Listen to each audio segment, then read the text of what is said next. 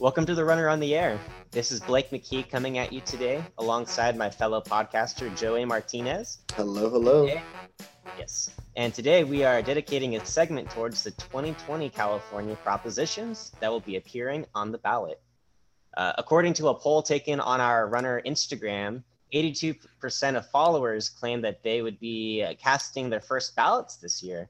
Exciting stuff. That being said, many first time voters usually aren't too sure on what the propositions are about, you know, or they just want some extra background information. So we wanted to take this time to dive into the 12 California propositions in order to explain what each prop is proposing and what a yes or no vote means. We have quite a bit of ground to cover, so without Mhm. further ado, let's dive in. So let's start with Prop 14. It authorizes bonds continuing stem cell research. So, what's in the fine print? Here's a quick summary.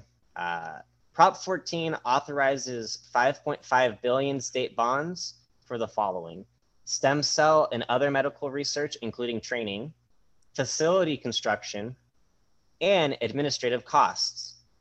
Furthermore, uh, 1.5 billion of the 1.5 will be dedicated towards brain-related diseases exclusively. Pretty awesome. In addition, there's a fiscal impact, meaning that it will affect California taxpayers financially. Uh, Prop 14 will cost taxpayers $260 million annually over a 30-year period. Also, although the bond is for 5.5 billion, it will cost 7.8 billion due to the bond gaining interest over those 30 years. Uh, and just want to mention that that 5.5 like the the interest doesn't get taken out of the bond like all 5.5 goes towards the stem cell it's just the added cost It's just the extra, um, the interest on it. Okay. yeah. Um, so a yes vote means that 5.5 billion in state bonds will in fact be sold to fund stem cell research.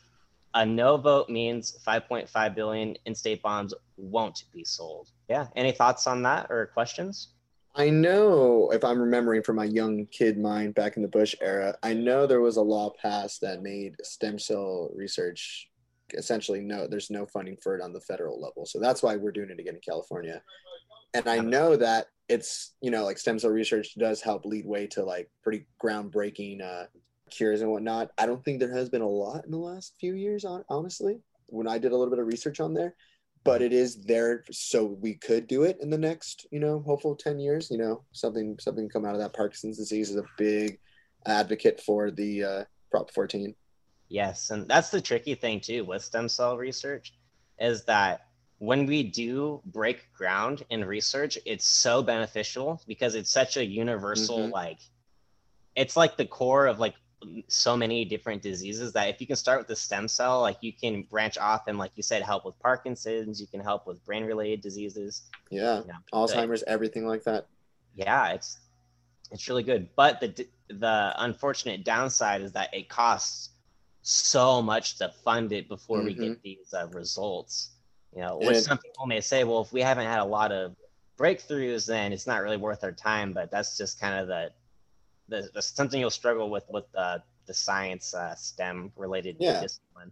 it's Yeah. give or take it's give or take when it comes to research and everything i i personally think you know if any breakthrough does happen it would probably lead way into the federal level of funding it and it wouldn't have to rely so much on state funding for these kind of things that's if like something groundbreaking comes through Awesome. So let's uh, transition over to Prop 15. Proposition 15 is about increasing the property taxes on big businesses uh, and their commercial properties, leading to raising more money for schools and local governments. So the law currently right now is that owners pay the same for their property tax as they did when they first bought it, which is a lot less than today's market value. This prop would raise the property tax to the current market value and would create a net gain of $5 billion, which is a 60% increase for cities and counties, like old Kern County, and a 40% increase to schools and community colleges. Shout out to BC. A Now, exactly. Now, people who support the uh, who support it think it's a great way to start funding schools and local governments because it's only really uh, really taxing big businesses.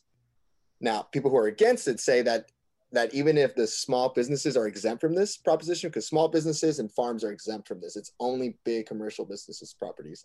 Okay. Um, so even though they are exempt from it on the law, large landlords may start passing the extra cost down to their tenants, which are the you know the small businesses and everything. So there's a little Ah, give and take on that, yeah.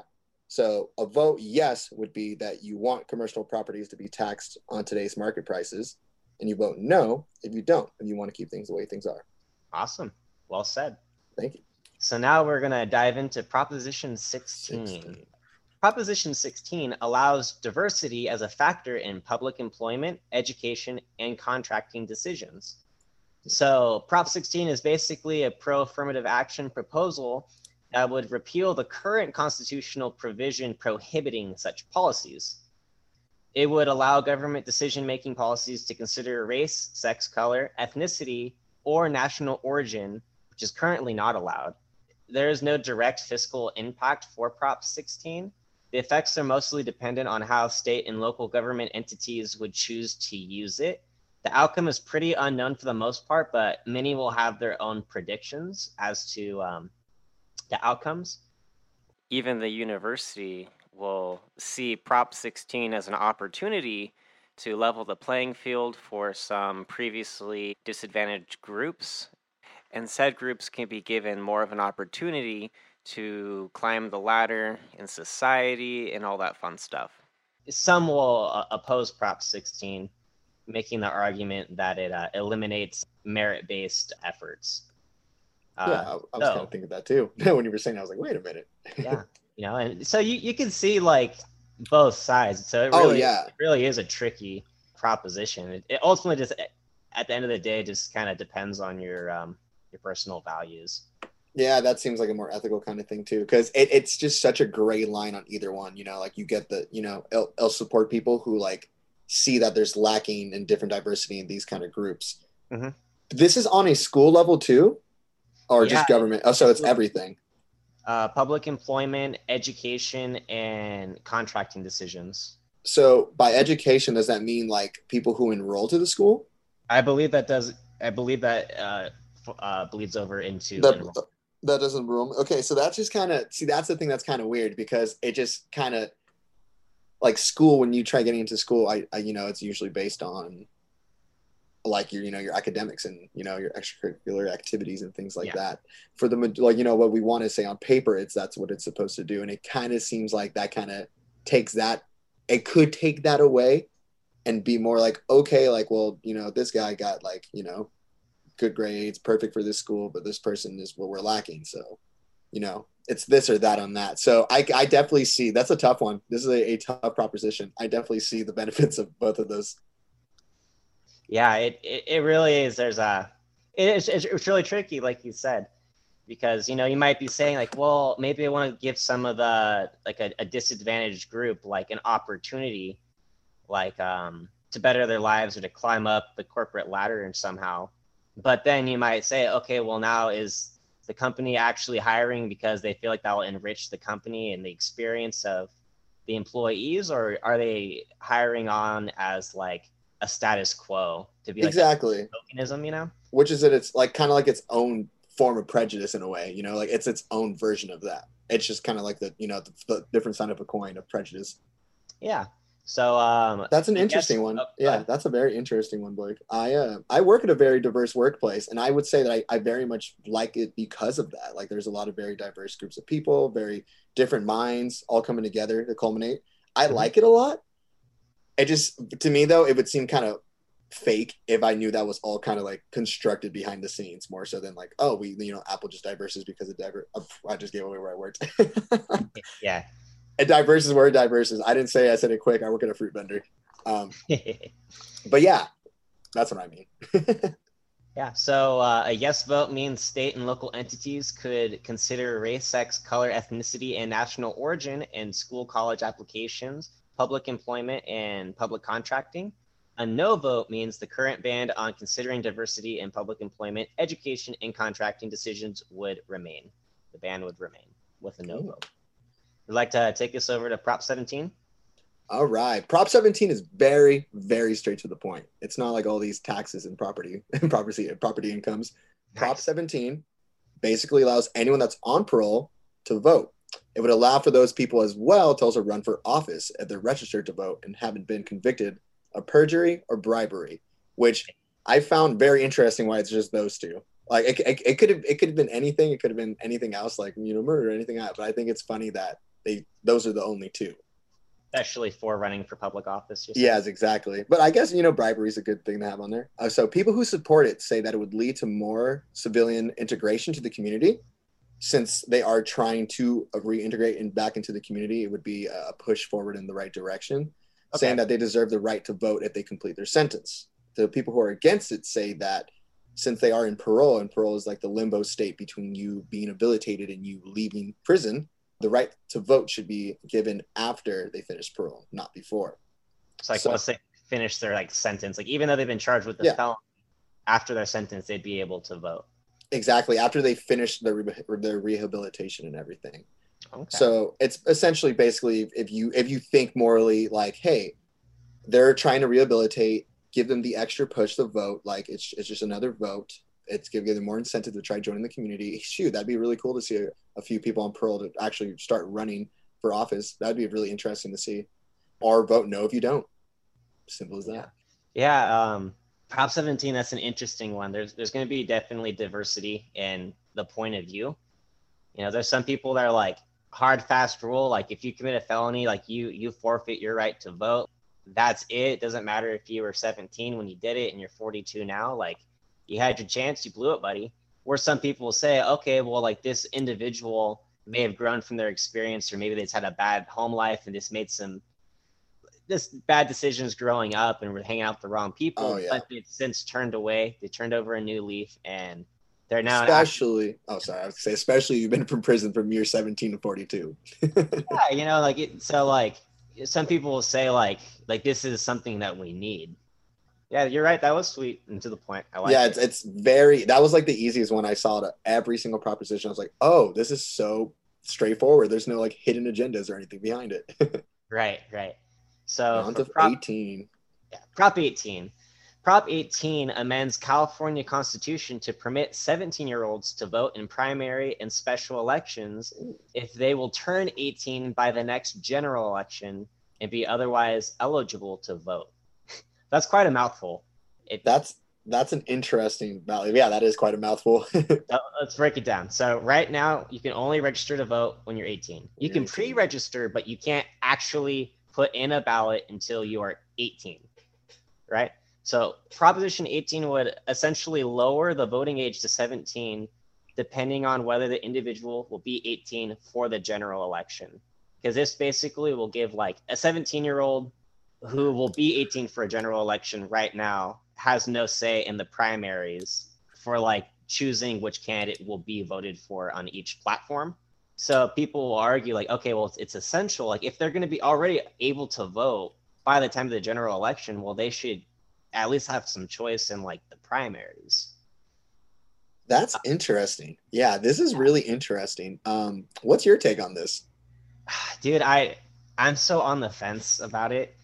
That a lot of these I'm like so neutral. I'm like, but so with this one, yeah, because I'm this... like, well, makes sense. Like on one regard of like, okay, well, if I'm eligible for the general election, I would like to at least have some options. Many people will say that uh, 17 is just it's just simply too young because there's still uh, brain development that needs to be done that's oh, not yeah. finished until like your 20s so therefore they're saying oh you know your prefrontal cortex it's not fully developed yet therefore you you're not capable of making these government decisions that are going to like potentially have a huge impact yeah exactly um so that see that's how i feel about it you just like named myself on that one I've been 17 before. I, yeah. I was I wasn't a smart 17 year old. I don't think I knew very many smart 17 year olds.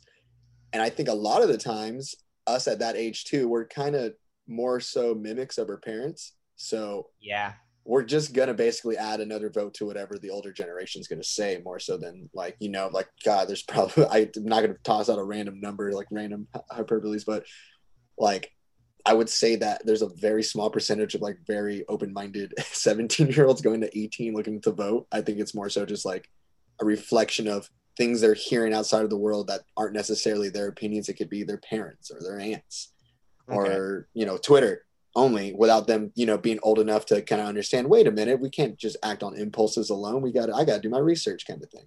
The fiscal impact is about 1 million every 2 years that will cover voting materials and funding for temporary uh, county voting officials. Also, there will be an increased one time cost to the state of hundreds of thousands of dollars to pay for updating existing voter registration systems. So, to recap, a yes vote will permit 17 year olds to vote in primary and special elections if they turn 18 by the next general election. A no vote will keep the voting age at 18 for primary, special, and general elections, just as it is right now. Prop 19 is very interesting. The next one on our list. It is somewhat similar to Prop 15. They're going to sound very similar as soon as I say it. But so Prop Proposition 19 proposes that they will give Californians 55 or older the same property tax rate of their old home that they purchased whenever they purchase a new property.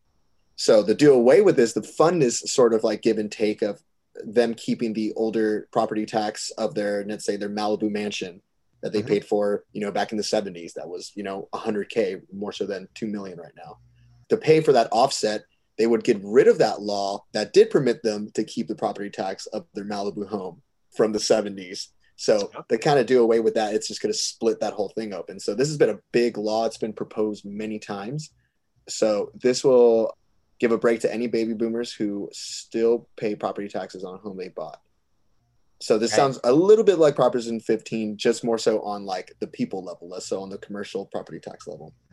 And so people who support, oh, what were you going to say? I'm sorry, dude. Uh, I would ask him. So this is for seniors, and it's also for um, wildfire victims. Yes. Okay. It, it gets tied into uh, firefighting, yeah, but yeah, it is. It is for uh, for victims of fire. Okay.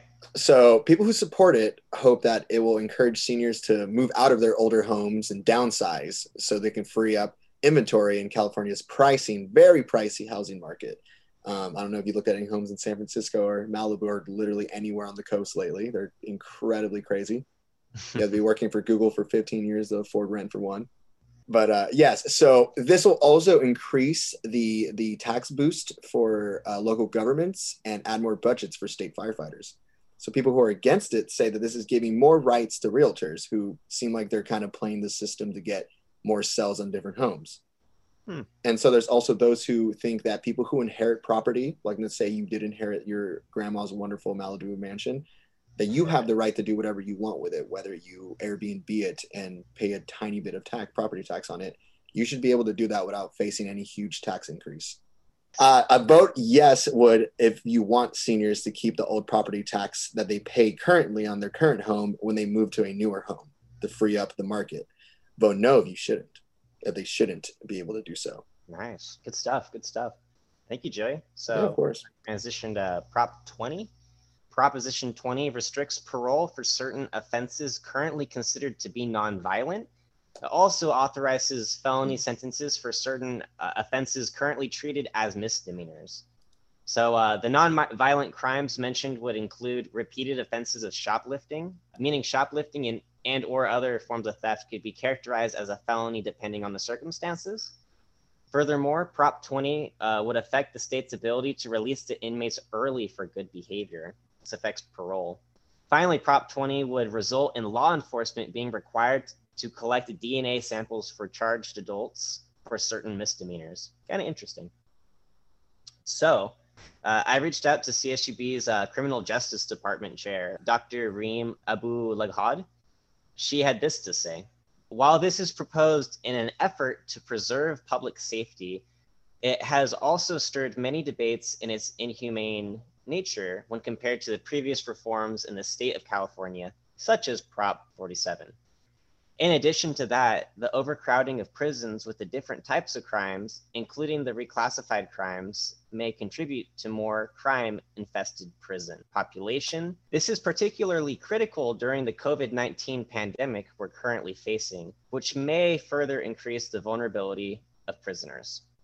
So, furthermore, Dr. Abu-Lughod added while California is getting tough on crime, it is still experiencing a new array of unresolved core issues in society, including an emphasis on education, job placement, mental health, and funding for early childhood development. All as preventative methods for reducing the likelihood of crime and deviance occurring in society as a whole. Instead, society often predicts that people are likely to deviate and therefore invest money in the aftermath of crime as a method of intervention rather than prevention.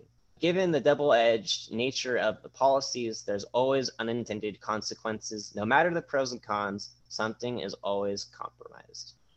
So she, you know, she was getting at how, like, you know, the intention of Prop 20 is that they want to preserve public safety, but it can also result in just a larger populations in prisons, which was just kind of a scary thing. That a scary idea to have, considering the COVID nineteen pandemic and being in such uh, close um, indoor quarters with other inmates.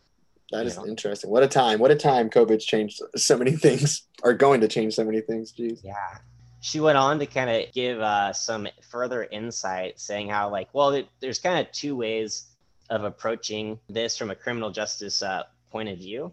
That you can either do early preventative measures, such as like funding for early childhood development or an emphasis on education, or you could invest more so on aftermath type programs so you, you can look look at two different ways, saying like, oh, we should early tackle it early on, or say, well, it's going to happen regardless, so we need to tackle it later on. Uh, but she makes a really good point, where she says, given the double-edged nature of the policies, there's there's always going to be some unintended consequence. Like no matter what, there will be some pro or con, and I think that can apply really to all of the propositions or all of politics.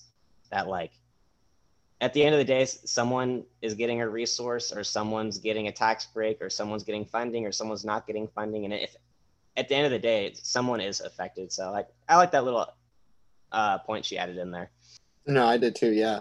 So also just to wrap this one up, the fiscal impact, there would be an increase in state and local correctional court and law enforcement costs in the tens of millions of dollars annually. A yes vote means the penalties for theft related crimes will be increased and parole will be restricted for inmates.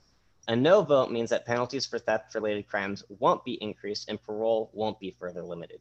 I'm like debating in my head like what I think about this. yeah, like like I said, on every single one of these, I'm just like so neutral. Like, man, it could go either way. Definitely do more research, everybody, before you you decide too. Next, Proposition 21. Proposition 21. Good old rent control. So with this bill, Proposition 21 will allow cities to pass rent control measures on almost all renting housing as long as it's more than 15 years old.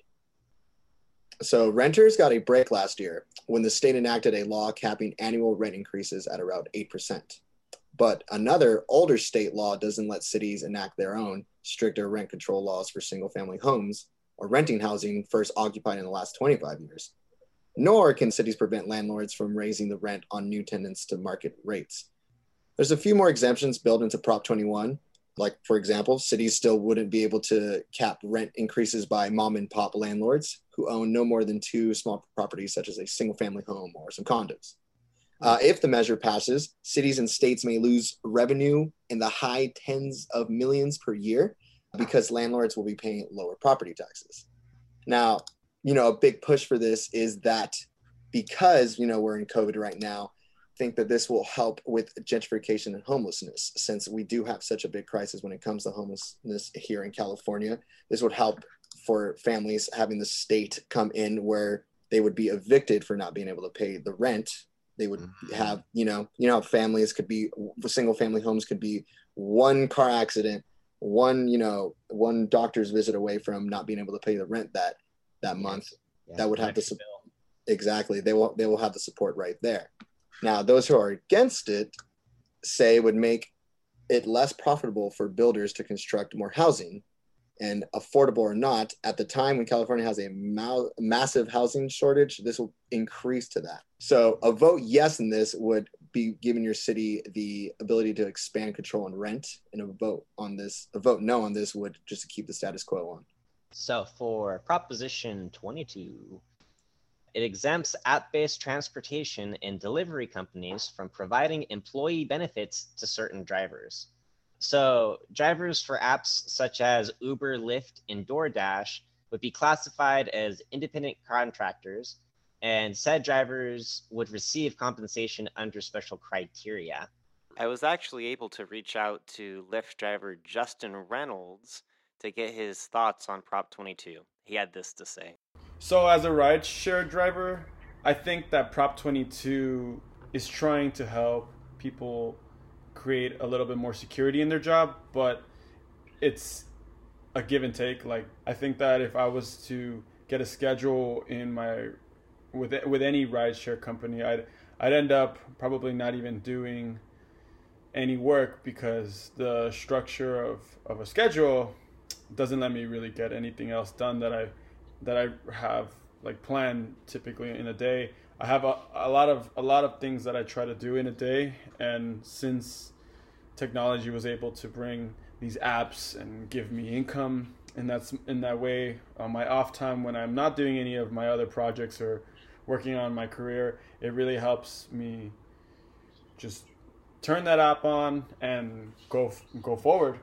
Um, it is it is something that I hope that eventually they can bring different different uh, different ways to offer benefits in a way that doesn't take away from from us. But for now, if if it if it leaves us just having our freedom to choose when we can work, uh, I think that that's good enough for me so that I can go on and um, handle what other responsibilities I have to do in my day to day life also as independent contractors they can choose their schedule when they work how they work so this would give uber drivers more so like of a nine to five kind of thing right prop 22 would uh, would allow that these driver apps to cla- to classify certain workers as independent contractors so they could choose their schedule so like oh okay if i'm like I get out of class and I have like four hours to kill, I could give two people a ride and make a little side hustle. Where um, basically, like, as if you're labeled as an employee, basically, if a driver for these driving based apps, if they're if they have the status as an employee, then the company has to offer them standard benefits and protections that just a regular business would provide to their employees, if that makes sense. No, that so makes sense. But also, as an employee, you get these benefits, but they could also start mandating your work schedule, which is give you structured schedules rather than like the the freeness of doing whatever you want like right. Be, like the total appeal of doing these jobs in the first place. Right. Like the, the people become drivers because they're like, yeah, you know, I have some spare time. And if they want to take a day off, well, it's like, all right, well, it's on me. Just like any other independent contractor position. So this Prop 22 would grant these companies the abilities to grant certain drivers the status of independent contractor. So yeah, I that okay. I honestly have seen a lot of like a lot of different advertising for this proposition, and like a lot of it saying yes, and that's kind of crazy if that's the case because those are like some nice ads that are like say yes, like you know, give yeah. us more rights. But it feels like it's definitely not the case now that you explain it like that. Yeah, but like like you said, like I, I feel like a lot of people will say yes to this one. I I could be wrong. Just my kind of intuition prediction, just because it, like you said, people become Uber drivers or DoorDash drivers because they're like they want control over yeah. their schedule. No, I, I used to I used to be a Lyft driver back back in the back in the day, uh, 2016. Yeah, so I used to be a Lyft driver back in the day, and like that was 100% the reason why I did it because it was super flexible. Like I could do it if I went to a different city. I could do it as soon as I got off of work, exactly how you just described it, just to make that few extra dollars. Like someone else needs a ride home from the mall. I, that's super easy for me to do, right? Yeah. That's that. Yeah. So, so if you can explain this to me, a yes on this proposition would so give a, a yes. App app-based uh, rideshare and delivery companies could hire drivers as independent contractors so they'd have control of their schedule but they're not entitled to employee benefits okay so a no would mean that app-based rideshare and delivery companies would have to hire drivers as employees requiring them to pro- provide standard benefits and protections but they could also start controlling the schedule. Definitely i'm going to look into it a little bit more but i definitely for, for someone who did it for that pure reason of the flexibility i do think this is like one of those sneaky be under the door things of like getting you to kind of like you know taking away your taking away your independentness of you know picking your own schedule and like just kind of making it like really mundane and like oh i gotta you know i gotta drive from seven to four today Yeah, that is prop 22. All right. Now the big one. I've seen this everywhere here in Bakersfield. It is Prop 23. So Proposition 23 would require kidney dialysis clinics to have at least one physician present during all operating hours and to report infection data to the state. This would also require the operators to get approval from the state's health department before closing the clinic and prohibit clinics from discriminating against patients based on insurance types. So people in support say that this will hold dialysis companies accountable and improve patient services. Now, I interviewed Wafa Ahmed. She graduated from CSUB and is a physician assistant at a local hospital in town. Now, she said, I am voting no on Prop 23 because I don't believe it will help improve patient care. I think having a physician administrator there at all times is pointless. Um, these patients at dialysis clinics already have a nephrologist that they follow up with regular, regularly, um, and I don't think having someone there at all times is going to improve anything. so the people against this proposition said that this is an attempt to pressure clinics to add more staff, which they already have enough staff who can help out with these, who do not need constant supervision.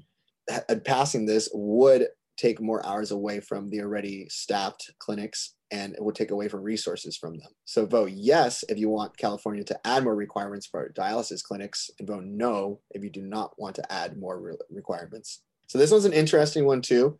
I was one person who who did see the advertisements for this and saw like, wow, like I did not know dialysis patients were lacking so much things. Blah blah blah. I didn't I didn't I didn't understand it when I was watching the YouTube ads for it.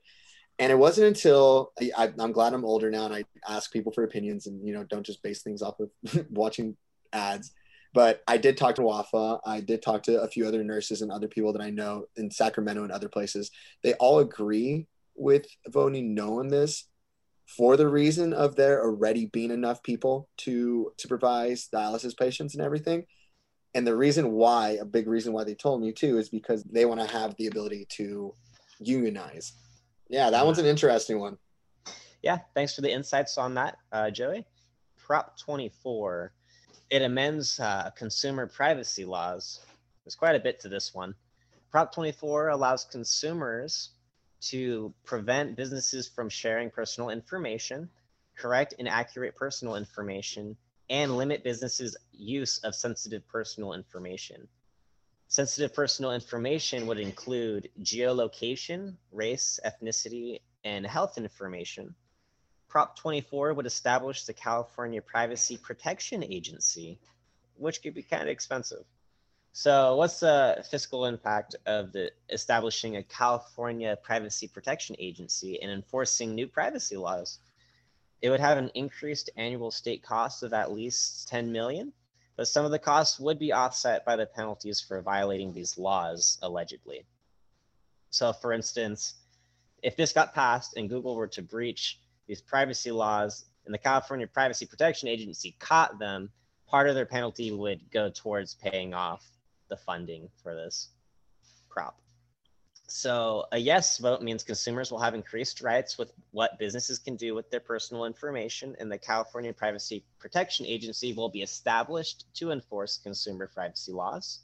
A no vote means existing consumer privacy laws will remain, and the state's Department of Justice will continue to enforce such privacy laws. So just to clarify, like there already are like consumer privacy like laws and consumer privacy rights. It's just Prop 24 would just increase those. Wow, so Uh, that means the last two propositions in this are the most forward futuristic ones out of them all. Yeah. So Proposition 25. This is the last proposition on the ballot. So Proposition 25 would make California the first state to replace cash bail with an algorithm. Currently, the system allows for those who have more money to pay off their cash bails without any harm or trial, while Californians who are poor or of color cannot afford to pay bail. The algorithm will assess a person's risk of fleeing before a trial. Now, supporters of this proposition say that cash bails are classist, racist, and unfair, and rich people go free waiting for trial while poor people don't. And that just adds to the ever increasing increase of people in our prisons.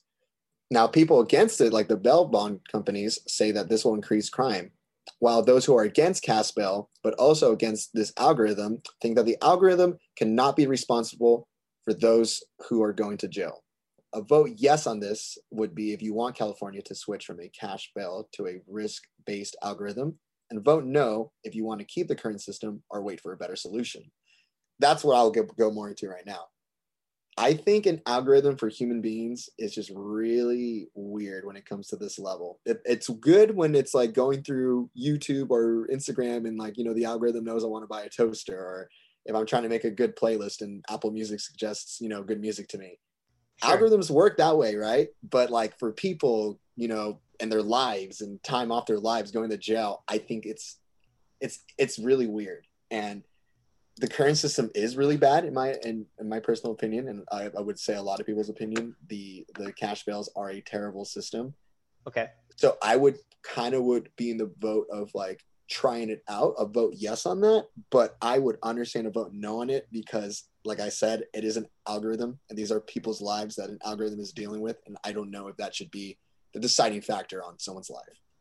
Yeah, absolutely. I can see the concerns of saying like, well, am I going to use an, let an algorithm be the deciding factor for you know the next 10 years of my life? Exactly. You know on whether I, or not you know that the outcome it comes to.